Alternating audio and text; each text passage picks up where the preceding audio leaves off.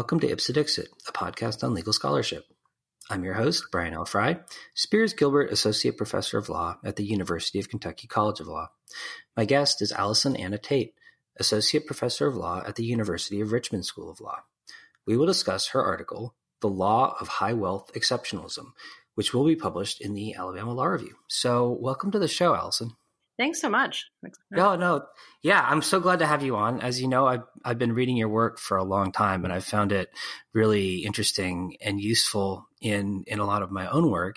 And as I was saying earlier, I really enjoyed this paper, which I thought was really well done, and also included a lot of information that I had just never heard of before. So that was just super fascinating, and I can't wait to share some of that with listeners. So just broadly for listeners, your paper talks both about how wealthy families sort of conceptualize themselves as collective entities, and also how the law kind of favors wealthy families and enables the preservation and accumulation of wealth. So I'd like to address both of those issues kind of in order as you do in your paper, and start with this idea of the sort of conceptualization of the family.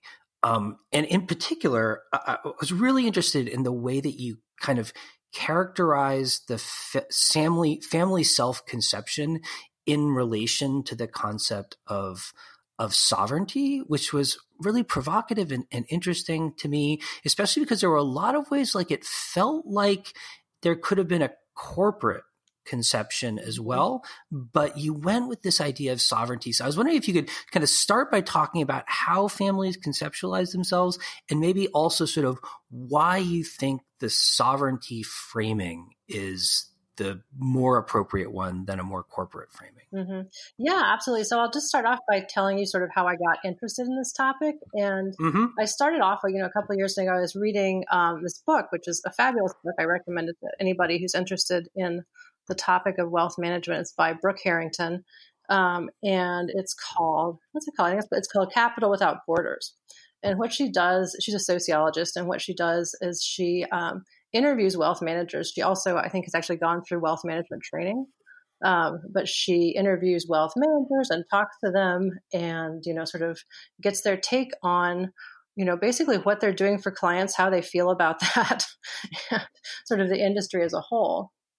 And one of the things that struck me in all of the interviews was the language that the managers used, and the language that they used to discuss what they did, but also to talk about how the families themselves, their clients, conceptualize their own wealth.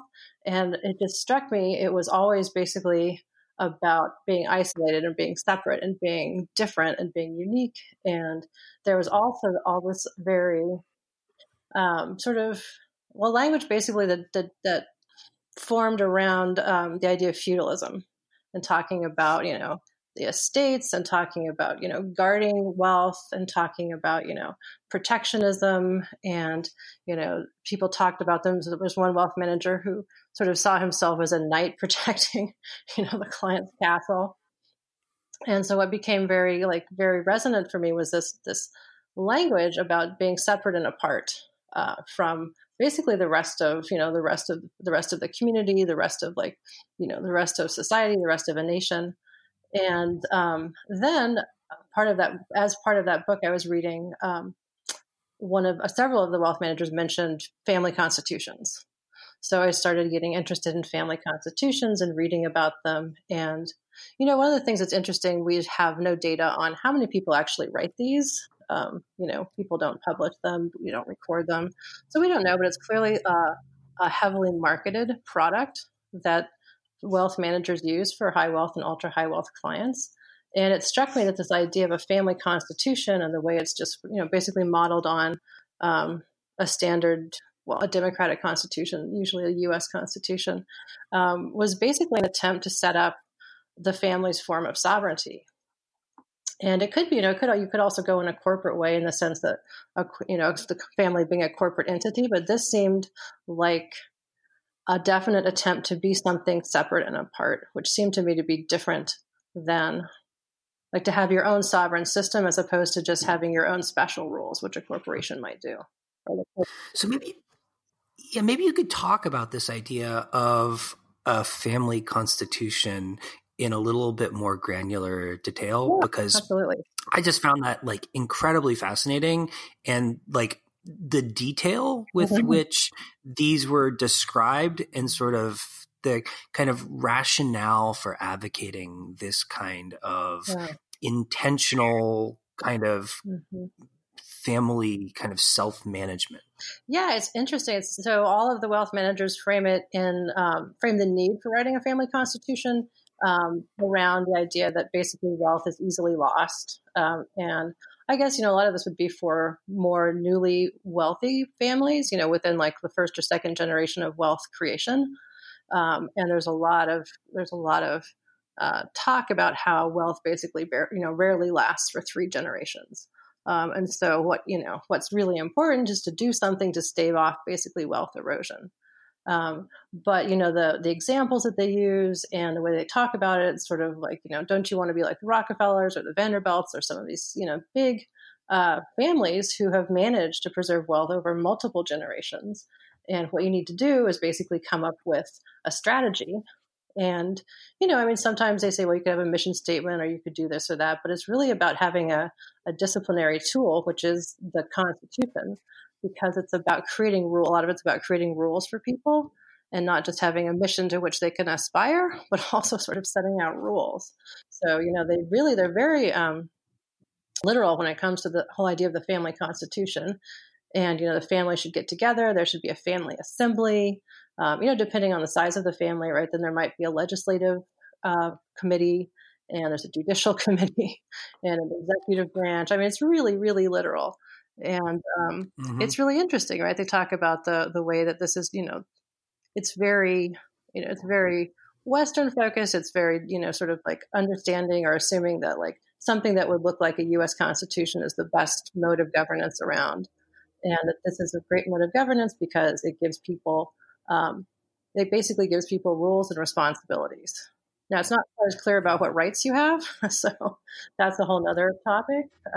But it's definitely clear on like what you have to do basically to be a part of the family and to get your family money. Like, so maybe to get distributions from a trust or something like that. One thing that really struck me about your discussion of the family constitutions was this emphasis on their sort of democratic or quasi-democratic nature, which seemed really odd because in a lot of ways, the format that was being described reminded me very much of, as you kind of allude to, like a feudalistic, like aristocratic model, or in the alternative, maybe kind of almost like a mafia crime family type model. But I think of both of those as being really kind of autocratic, top-down, strong, kind of disciplinary, one-decider sorts of models. So I wonder where this do you think the kind of the democratic emphasis is a reaction to kind of realities on the ground of what needs to happen in order for family members to accept this kind of model, or more just like this is our familiar form of government, and so they're just taking the model that's most familiar to people? I think they are just taking the model that's most familiar to people, but it is interesting that, right, if the aspiration is to be democratic, there are a lot of lacunae in these documents, or at least the models that they put forward in terms of how they match up with sort of democratic aspirations. And I wrote a small piece about that. That's basically called "Is My Family Constitution Unconstitutional?" It focuses on the idea, right, that these constitutions do have these democratic aspirations, but if they want their family documents to live up to these aspirations, there are things that they need to think about besides just what the family members have to do to fulfill their roles, right? They need to think about how to amend these documents, right? There should be amendment processes. They have to think about sort of equal protection or like minority group rights. They have to think about, a number of things that the wealth advisors don't even talk about whatsoever, like forms of due process, like all of these things that would be normally part of a democratic constitution are not are not parts of these constitutions. And it's interesting because there are a couple wealth managers who do talk about this, and they talk about the danger of, one in particular talked about the danger of your family constitution becoming what he called a monument to the founder, which seems very likely, right? I mean, like you said, this is like sort of an autocratic, the way that it's presented is an autocratic document, basically like presenting, started by the wealth creator and maybe his family members or, but then, without some of these mechanisms like amendment mechanisms or deliberations or some guaranteed rights for people along with their responsibilities, they don't match up to the democratic aspirations. I think when people, and again, like we don't know if and how often people use these. I think they just think, it's a familiar form. They say, oh, it's a constitution. It's like it's like the U.S. Constitution. It has some sort of innate familiarity, and so people think, okay, all right, well, if ours is like, it's like the U.S. Constitution, then it must be good. Yeah. So as I understand it, then these constitutions are intended to kind of, in a sense, preserve family discipline in the service of kind of maintaining and preserving and growing, presumably, wealth over time. Do you have a sense, or are they explicit, kind of the people describing and advocating these, about sort of what mechanisms of this structure are most important in accomplishing that goal? In other words, is it like the sort of the formal decision-making relationships that's primarily promoting this, or a sort of value dissemination element, or some combination of those things? Yeah, sort of combination. They focus mostly right on the executive branch gets very little focus. They focus mostly on legislative and judicial parts. And the legislative, they focus on basically, and this probably is not a bad thing for any family, like making rules that will help eliminate confusion. A lot of the rules have to do with access to money, right? So maybe who gets distributions or how often distributions come, who has a right to participate in the family business if there is one. A lot of it, some of the biggest drains on family wealth happen around divorce and death. So it might be very common to have things like, if you're going to get married, you have to have a prenuptial agreement or things like that. So rules for people to follow. And then one of the other big things is sort of on the judicial side is basically setting in place. This is almost like putting in sort of like an arbitration clause. It's like, here's the family committee that's going to decide what happened, what's going to happen if you violate the terms of your, say you do get married without the prenup. This, this committee is then going to decide what to do. And obviously, like what are the sanctions anybody's going to, levy on you? Like most likely the sanction is you're not going to get your distribution, or you're not going to get some sort of access to resources. But those are the most common forms of rulemaking. Mm-hmm. So in the second kind of major part of your paper, you talk about the legal rules that facilitate family wealth preservation, like family trusts, family offices, private foundations. I wonder if you could talk a little bit about how those work. Like, for example, what is a family trust, and why are those attractive to high net worth families? Absolutely. So I'll just go back for one second. In the family constitution one, what I try to focus on in this paper is basically the language of exceptionalism. So not so much exactly what the rules are, but the idea, right, that the family is exceptional and they're separate and apart. And part of that is just a discursive strategy, which is all of the wealth managers say, you should think of your family as being very unique, and you should craft your own history, and you should basically have you're your own nation state. So come up with your own history and come up with your own rules. So the focus of the family constitution part is on this like push to exceptionalism. And then what I do in the other one, and with the part you're describing now, is sort of see or examine how basically what I call wealth rules, wealth management rules, map onto this idea of exceptionalism. So not only do these high wealth families hear from their wealth advisors, like, you're special, you're unique, you're different, you're your own thing. The rules actually do that too. And so I talk about private trust companies, family offices, and family foundations.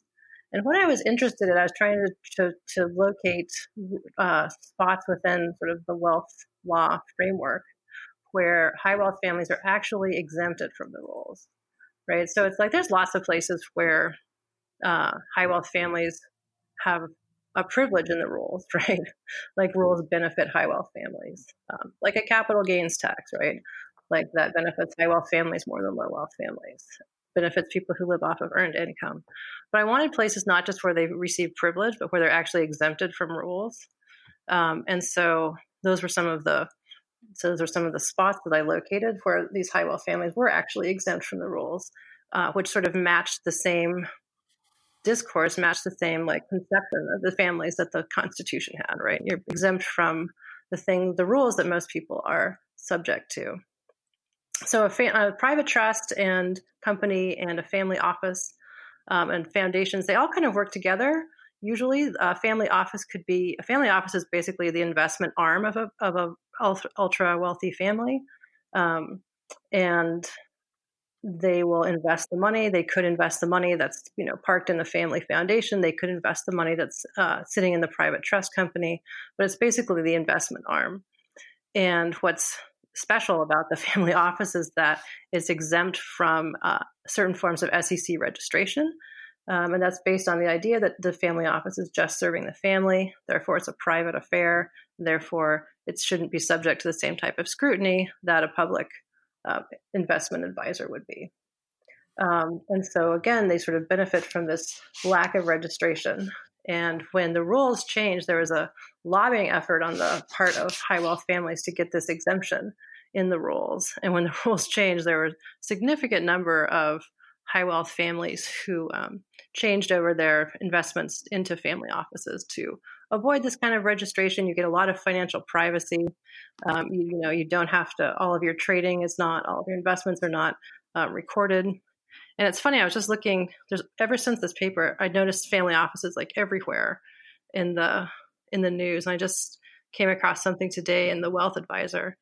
And it said the number of family offices has risen by 38% over the past 2 years worldwide, with firms overseeing assets valued at $5.9 trillion. So there's a lot of money in family offices. And just in December, there was a big article in The Economist about family offices.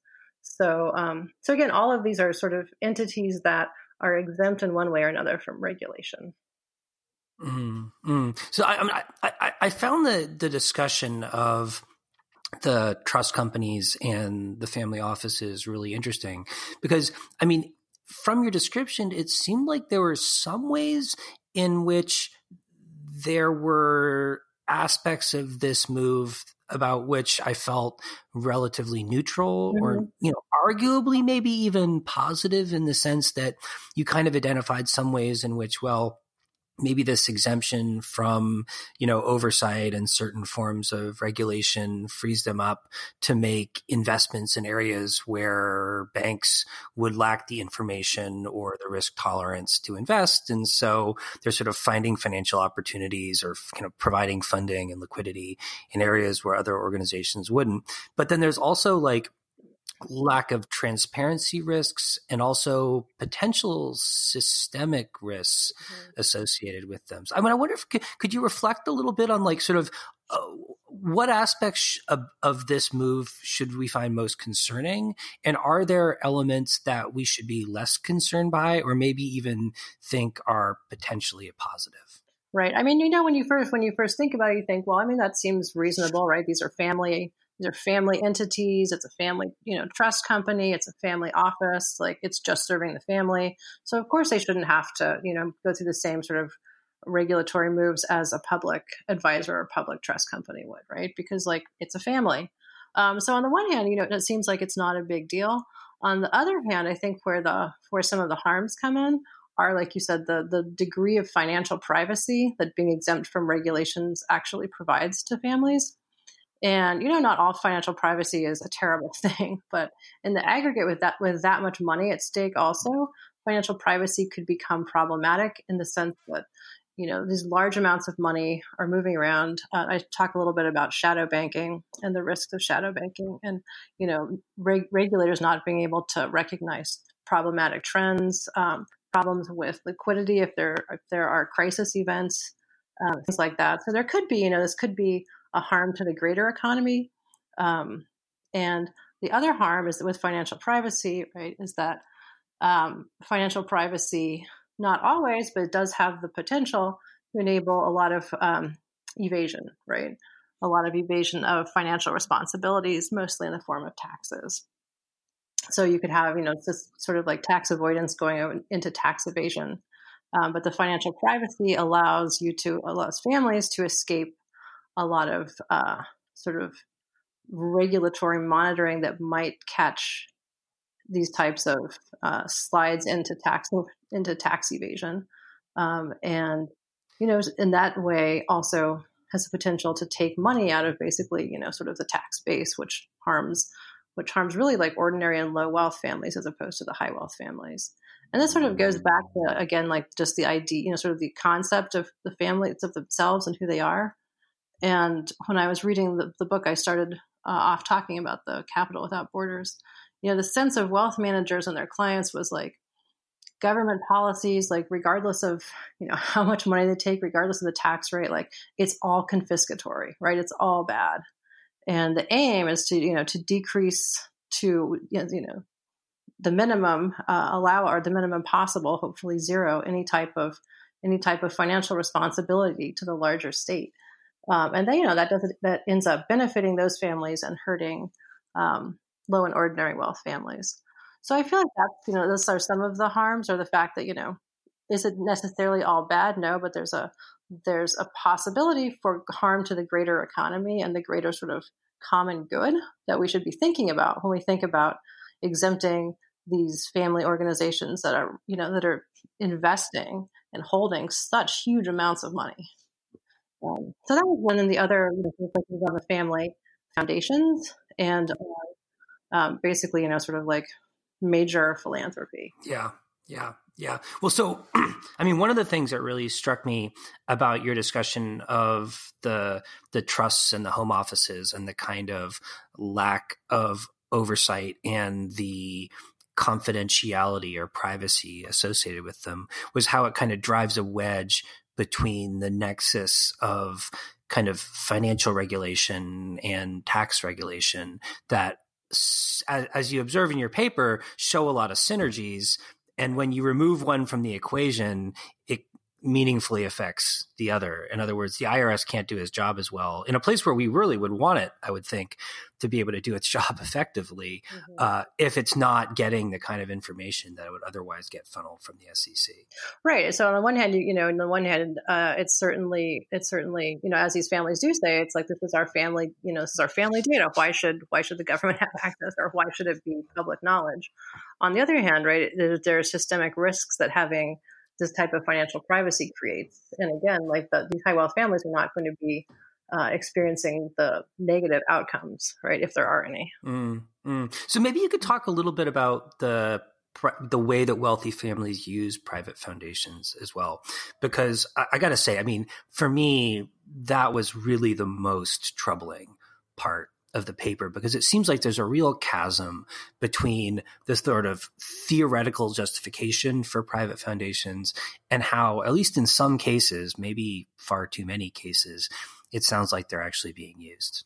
Yeah. And again, this is, there's lots of family foundations that do a lot of good things. This is not necessarily, this is not a condemnation of family foundations in their theoretical form, but they have been typically used for sort of holding money, warehousing money. And there's been a continued critique of family foundations, or foundations basically, as, sort of the most non-transparent, right, like non-accountable organizations possible. So I think there's two critiques, right? One critique is the lack of transparency and the fact that you could actually just, warehouse a lot of money, not make huge distributions. Obviously now you have to distribute 5%, but that's not a huge amount. And you can also, still spend money on your family's board meeting, in the south of France or something like that. So there's the possibility for abuse and the possibility that a family is, sort of using it to keep their money intact without making great distributions, which is one problem, right? Which is clearly a problem, because that's just an abuse of the entity and an abuse of the form. And then the other problem, which I talk about, right, is the sort of patrimonial philanthropy. And when we have the philanthropy on the scale that we do now, right, with these ultra rich families, the use of family as a substitute for government, and the role of high wealth, ultra high wealth families in sort of setting agendas, setting national agendas, setting government agendas with their philanthropy. So it's kind of two distinct dangers. So I mean, from the perspective of the foundations, is this a problem we can address or at least mitigate through changes in policy, tax policy, or other forms of policy surrounding the foundations themselves? Or is it going to be difficult to address in that format, do you think? Right. I think so. It depends on, the former and the latter problem. The former problem could be addressed. You could increase the distribution amounts that family foundations actually have to distribute. You could require more sort of reporting, more accountability. You could place additional requirements on them. And there's been a lot of writing and talk lately about donor advised funds, and the same type of things have been discussed in with respect to donor advised funds. The second problem, right, the sort of like major, very big time philanthropy. I don't know that that's as easily solvable, because that's basically grounded in this like massive amount of this massive wealth inequality that we have. And again, like it's, there's some very positive outcomes to this kind of philanthropy. What's troubling is sort of the private takeover of what should be a government function. Right. So in your paper, you also talk about potentially addressing some of these problems through estate taxation, or kind of rethinking how we approach estate taxation in relation to some of these kind of legal exceptional tools that we offer. Maybe you could talk a little bit about how we should think about that, because I think the estate tax and sort of the kind of concept of estate taxation has been out there for a long time, but the rhetoric has steered in a very negative direction. Right. Yeah. There's never been a more unpopular tax, basically. But I will say it's coming. I think it's coming back. It's going to have its day. It's hard, when you think of solutions to these type of problems. I'm working on something about trusts right now, and it's hard to say. There's certain things you could easily say, right? Like increase the reporting, or with trust, you can like decrease the asset protection available, or things like that. But every single state, at least every single state in the United States, is going the opposite direction, right? Because of lobbying by, basically wealthy institutions, wealthy families. So it's hard to talk about, the possibility of changing a lot of the state rules around like around private trust companies or trust law. The estate tax is one of the sort of simpler, I guess, more elegant solutions, just because it provides sort of an ex post solution. And it's, one of our few redistributive tools that we have. And the problem, as you said, right, it's like basically been the least popular tax ever. It was, the marketing and branding campaign around it to sort of make it unpopular, to blacken its name, was very successful. And so it's been pretty undesirable to think of that as a solution. I will say, though, just in the last year, and in sort of this new political season of new political campaigning that we're having and political protests, you're hearing a lot more about not just estate tax, but also wealth taxes. And there may be a new tolerance for some sort of estate tax or wealth tax. I don't know, but you're seeing the ideas come up in public debate and public discourse more than you have for years. So maybe that's a good thing. So Allison, in closing, I wonder kind of if you could reflect big picture on the nature of the problem or problems that you're identifying, investigating, and sort of discussing or discussing in your paper. And in particular, I'm thinking sort of this concatenation of kind of family self-conceptualization as well as sort of tactical or long-term strategic use of different kinds of legal tools to enable the preservation of wealth. And I wonder if you kind of see the big picture problem as being the accumulation and preservation of wealth itself, or the kind of risk of insulation of that wealth from the tax base through various tax evasion, tax avoidance,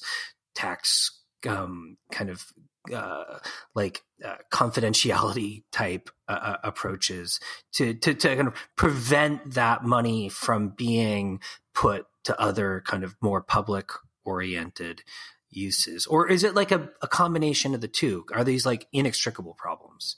Yeah, that's a good question. I think overall what strikes me about this, sort of this area or this constellation of problems that I'm trying to think about in the paper, as well as like other things that I've been thinking about, is sort of how, on the one hand, we have like lots of public discourse about sort of big rights, constitutional rights and, sort of these rights that we all think about as being sort of directive of our lives and very important, and a lot of them social based. And then on the other hand, we have this entire framework and architecture of wealth rules, sort of rules about, trust law and corporate law and even family law when we think about inheritance rules and divorce rules. And they're all, all of these rules are things that most people don't think about, not even on a daily basis, right? But most people never think about. And so while, people are having the debates that they should be having about, these very relevant social and political issues, there's, just on the other, kind of behind closed doors, there's this major restructuring happening of basically what I call wealth rules, right? And they're being restructured to really privilege and benefit high wealth families and the corporations that they own and, the companies that they run. And it's something that's just happening sort of off the radar. It's happening, laws are being, trust laws are being rewritten every day, in states across the country to, basically do away with a lot of the traditional rules we had, offering all kinds of asset protection that trusts have never offered, right? Doing away with rule against perpetuities. And these are things that, people don't think about, they don't know about. And, so I tell my students all the time, there's no natural lobby for the rule against perpetuities. Nobody's going to come out and say, we've got to keep this, right? So there's sort of these arcane rules. And I was just reading Katerina P. Store's book, The Code of Capital. And she talks about this too, with respect to money rules and how a lot of things are, being rewritten in ways that sort of traditional policy would never have allowed. And they just sort of go by unnoticed because it's not a topic of conversation. So I think that's a huge problem. So I think part of what the utility of these kinds of projects are, is bringing to light what's happening sort of behind closed doors, right? And what is happening to all of the traditional rules of like trust or investment or, money management, wealth management rules. And it's not clear that there's a way to sort of go back on that, the changes, because the changes have such momentum and they, again, don't have sort of a natural groups to object. But I think part of it is just understanding really the way in which, the systems around us are constructed by, in large part, high wealth families to benefit their interests. Then the harder part is trying to figure out exactly how to unbuild that, or how to take that architecture and reshape it in a way that benefits a larger group of people, right? And that also doesn't allocate the burdens of, bad outcomes on the majority of people. Right. Well, Allison, thank you so much for coming on the show. This was a really fascinating paper. I really enjoyed talking to you about it, and I hope listeners will check out the full piece, because I feel like we've only scratched the surface of a really rich piece of scholarship. Yeah, well, thank you so much. This was absolutely fun, and I'm so glad we got to talk.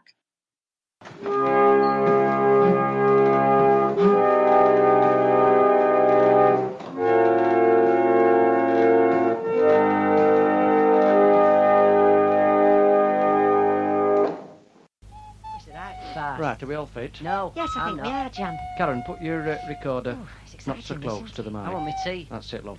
Right, let's go. Synchro start, that was. Oh, very clever. The wonders of modern technology. Do we all know when to come in? Yeah, I do.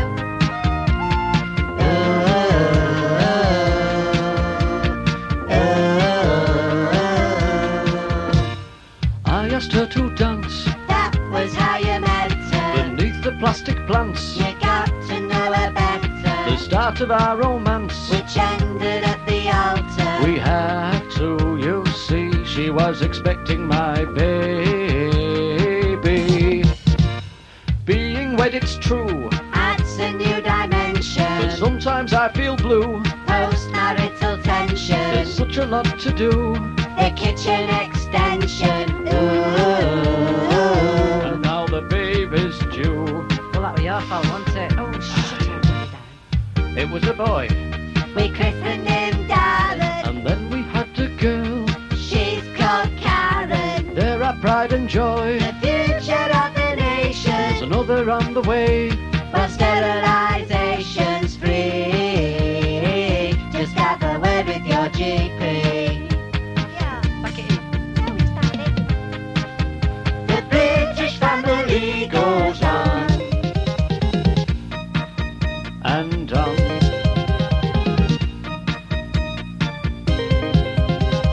Right, stand by. Here we go.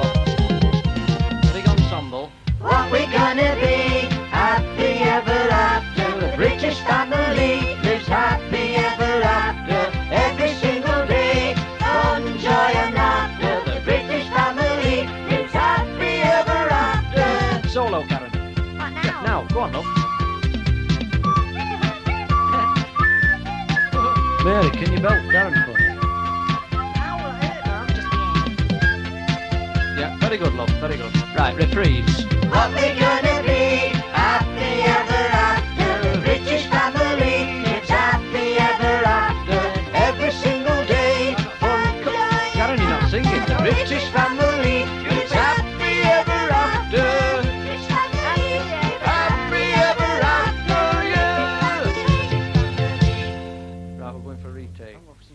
No, you're not. You're going to stay till this is done. I'm not. I'm not doing it. Yes, you are. It's rubbish. Darren. It's boring.